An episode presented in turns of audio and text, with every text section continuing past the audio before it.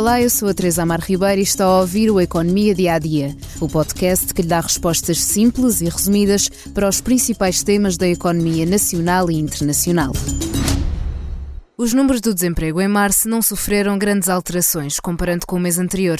Segundo a estimativa do Instituto Nacional de Estatística, divulgada esta terça-feira, a taxa manteve-se nos 6,9%, mas o desemprego jovem subiu.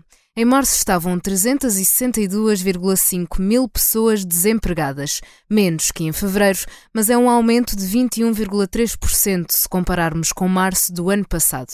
Quanto aos jovens, a taxa de desemprego subiu 0,3 pontos percentuais para 19,5%. Segundo o INE, havia em março 73,7 mil jovens desempregados em Portugal. Registou-se ainda um recuo na taxa de desemprego das mulheres, enquanto a dos homens se manteve inalterada.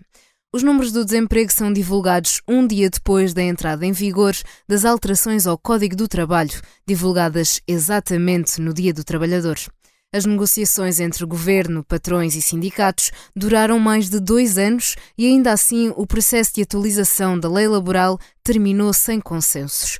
Mas a análise do governo, pela voz da Ministra do Trabalho, Ana Mendes Godinho, mostra-se positiva. Criar, de alguma forma, um mercado de trabalho tenha a capacidade de atrair, de reter, de fixar talento, uh, que é crítico para o crescimento, para a competitividade das empresas. É uma agenda para os trabalhadores, é uma agenda para as empresas, é uma agenda, sim, que procura promover emprego sustentável, que procura concretizar também aquele que é um objetivo comum de valorização dos salários e que, aliás, é um compromisso assumido no Acordo de Rendimentos e Competitividade. São mais de 150 normas introduzidas ou alteradas. Entre elas está a criminalização do trabalho não declarado, como na grande parte das empregadas domésticas. Além disso, a duração dos contratos de trabalho temporário foi revista, passando das atuais seis renovações possíveis para quatro.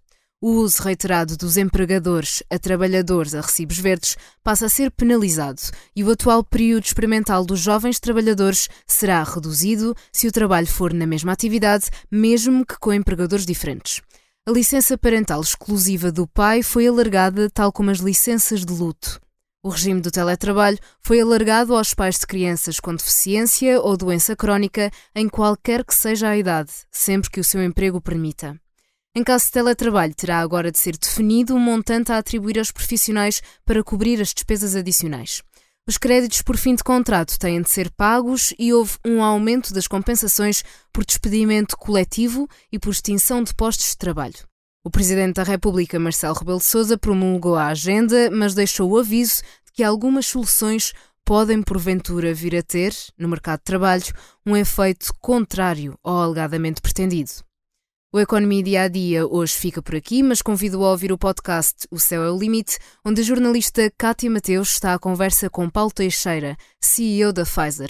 Ambos recuam aos tempos mais negros da pandemia e à chegada das primeiras vacinas ao mercado. Nas palavras do CEO, sem saúde não haverá economia, não haverá nada. Obrigada por estar desse lado. Se tem questões ou dúvidas que gostaria de ver explicadas no Economia Dia a Dia, envie um e-mail para tearribeira.express.empresa.pt. Voltamos amanhã com mais novidades económicas.